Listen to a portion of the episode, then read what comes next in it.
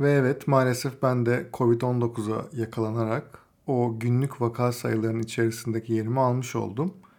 Bu bölümü yapmamın iki amacı var. Biri bu virüse hala yakalanmamış kişilere hangi tedbirlerin ne noktada işe yaradığını kendi deneyimimden aktarmak.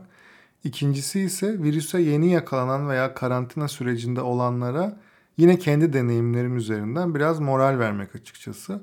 Çünkü bu hastalık gerçekten basit bir şey değil. Düşündüğünden çok daha katmanlı. Başlamadan söylemek istediğim çok önemli üç şey var. Bir, ben doktor değilim tabii ki. Anlatacaklarımın tümü benim hasta olarak kişisel deneyimlerim.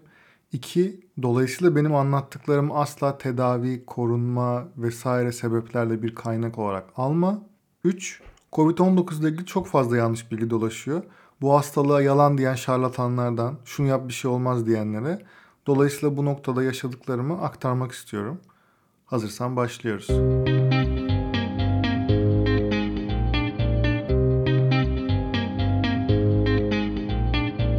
Merhaba, ben Hakan Şık. Fikrin ne kadar önemli ve aslında ne kadar da önemsiz olduğunu konuşacağımız podcast serisi Bedava Fikre hoş geldin.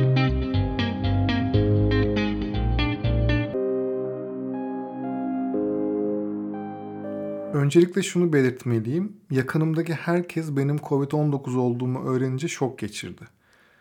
Bu virüs ortaya çıktığından beri maske, mesafe, hijyen kurallarına herhangi bir koşulda bir kere bile uymamazlık yapmadım. Yakalandığımda da bu kuralların hiçbirini asla esnetmemiştim. Gereken tedbirlere bölümün sonunda değineceğim. 29 Mart 2021 akşamı 3 belirtiyle başladı. Halsizlik, öksürük ve ateş. Halsizlik bende şiddetli ekran ağrısı gibi nüksetmedi. Normal bir soğuk algınlığında halsizlik hissedersin ya tam öyleydi. Öksürük konusu ise ben de uzun süredir reflüme bağlıyordum açıkçası ama çok üzerinde durmamıştım ama böyle kesik kesik bir kuru öksürüğüm vardı. Biraz terlemeye başlayınca da ateşimin çıktığını fark ettim. 37 ile 37,5 arasında değişen sürekli bir ateşim vardı. Hemen ertesi gün doktora gittim. Doktor muayenesinde bulaşıcı bir soğuk algınlığı teşhisi kondu öncelikle.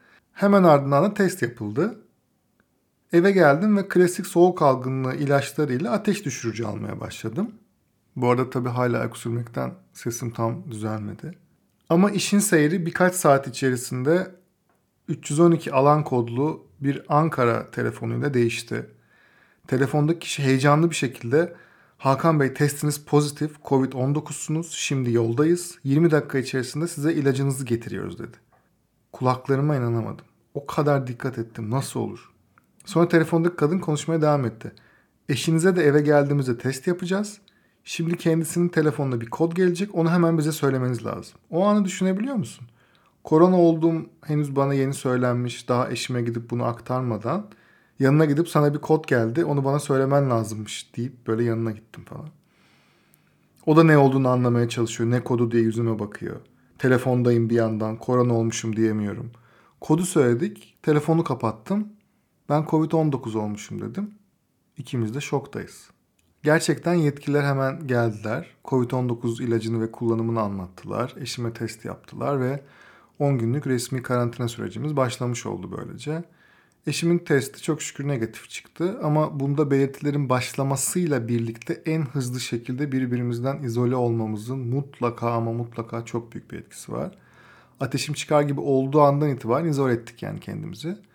Benzer bir durumda aman bir dakika bile kaydetme eşin, annen, baban, çocuğun kim olursa. İlk 5 gün bu hastalığa yakalandığımı kabullenemedim. Psikolojideki bu denial dediğimiz aslında inkar evresi. Test sonucunda hata bile olabileceğini düşündüm hatta. Ateşim 38'in üzerine çıkmasa da sürekli 37-37,5 arasında gidip geliyordu. Ve ateş düşürücü olmadan da inmiyordu asla. Halsizlik artmıştı. Öksürük de sürekli artmaya başladı ve ilk 3 gün bu şekilde geçti. Belki kendimi rahatlatmak için arada bir umut bilmiyorum. 184'ü de aradım. Sağlık Bakanlığı'nın bu hattı bu konuda iyi çalışıyor diyebilirim. Süreçte ihtiyaç olup aradığında yeterli bilgi ve yönlendirmeleri yaptılar. Ama tabii şunu her seferinde belirttiler. Bizim yaptığımız yönlendirmenin yanında doktorunuzun yönlendirmesi de çok önemli. İstediğiniz zaman bir doktora mutlaka danışın dediler. Ben de bunun üzerine dördüncü gün en azından bir doktorla online bir görüşme yaparak ek bir ilaç veya tedavi gerekmediği ile ilgili destek almak istedim. Birkaç ek destek ilaç yazıldı ve onları da kullanmaya başladım. Ama bir yandan da zaman geçtikçe daha kötüleşir miyim, ciğerlerimde bir sorun olur mu diye sürekli düşünmeye başladım. Pozitif kalabilmek gerçekten çok önemli bu süreçte. Özellikle ilk başta bunu çok iyi yapabildim dersem yalan söylemiş olurum. Ve 5. günün şafağına geldiğimde hiç beklemediğim bir şey oldu. Sabah uyandım ve bir panik atak, anksiyete krizi gibi bir şey hissetmeye başladım. Daha önce hiç buna benzer bir şey yaşamamıştım. Sürekli bir odada kendimi izole etmek zorunda kaldığım için mi bilmiyorum ama birkaç saat içerisinde ambulansla hastaneye gitmek zorunda kaldım falan. Öncelikle EKG çekip işte sonrasında oksijende kan değerlerime baktılar. Kan testleri, tomografi.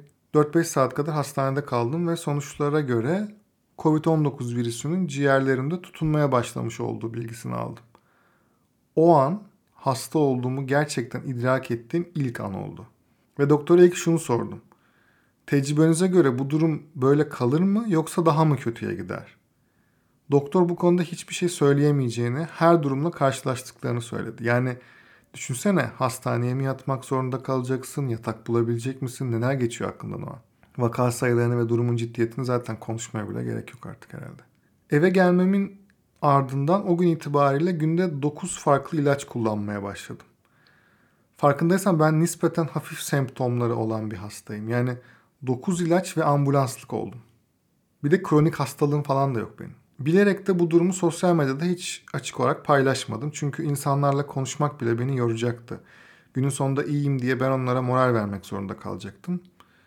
Bunu da istemedim çok açıkçası. İlaçlar işe yaradı. 7. güne geldiğimde ateşim tamamen geçti. Halsizlik 10. güne kadar falan devam etti. Öksürük hala devam ediyor. Resmi karantina süremi doldurdum. Ama tabii ki de bir süre daha dışarı çıkmayacağım. Her geçen gün daha iyiye gidiyor durumum diyebilirim. Artık bunu hissediyorum. Zaten doktorlar da COVID-19 geçirmiş hastaların 14. günden sonra test yaptırmasını öneriyor. Çünkü öncesinde pozitif çıkabiliyormuş tekrar. Sağlık Bakanlığı'nın hattından aldığım bilgiye göre PCR testi ölü virüsü her zaman %100 ayırt edemeyebiliyormuş. Ben teşhisin ardından şu an 12. 13. günlerimdeyim. Hala derin nefes alırken sonda bir baskı hissediyorum ciğerlerimde. Zaten süreçte de beni en çok endişelendiren bu olmuştu ama her gün daha iyiye gittiğimi söyleyebilirim.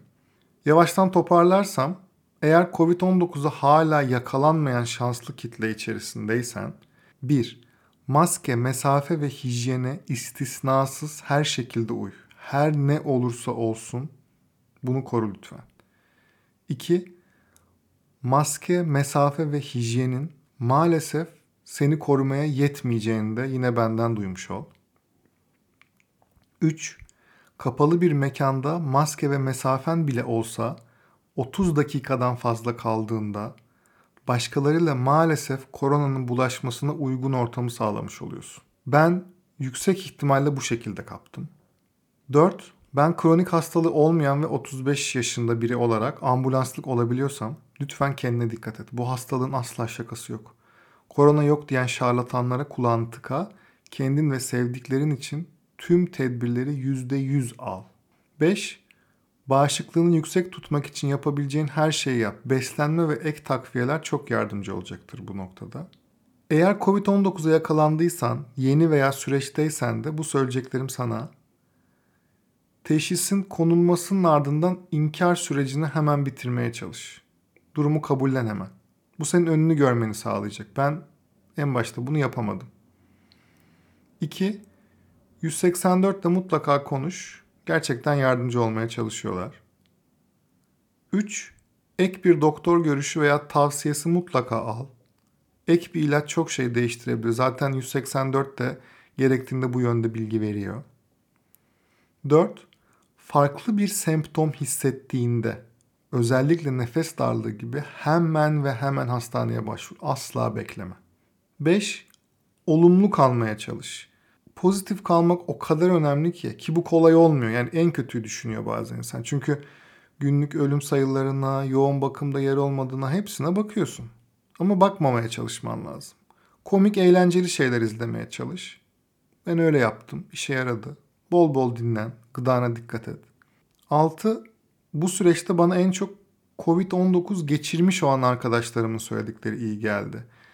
Gerçekleri bilmek her zaman pozitif, iyi bir etki yapmayabilir ama en azından neyle karşı karşıya olduğunu anlaman açısından faydası oluyor. Bana çok faydası oldu. Maalesef çemberin daraldığı ve tedbirlerin elden bırakıldığı bir dönemdeyiz. Sen lütfen bırakma. Elinden geleni yap. Kendin ve sevdiklerin için. Bugünler de geçiyor, geçecek tabii ki. Umut hep var. Ve eğer sormak istediğin detay bir şey olursa da dilediğin gibi sorabilirsin özellikle Instagram'dan. Tabii ki sadece kendi deneyimim doğrultusunda elimden geldiğince destek olmaya çalışırım. Bu günleri beraber atlatacağız. Bir sonraki bölümde görüşmek üzere.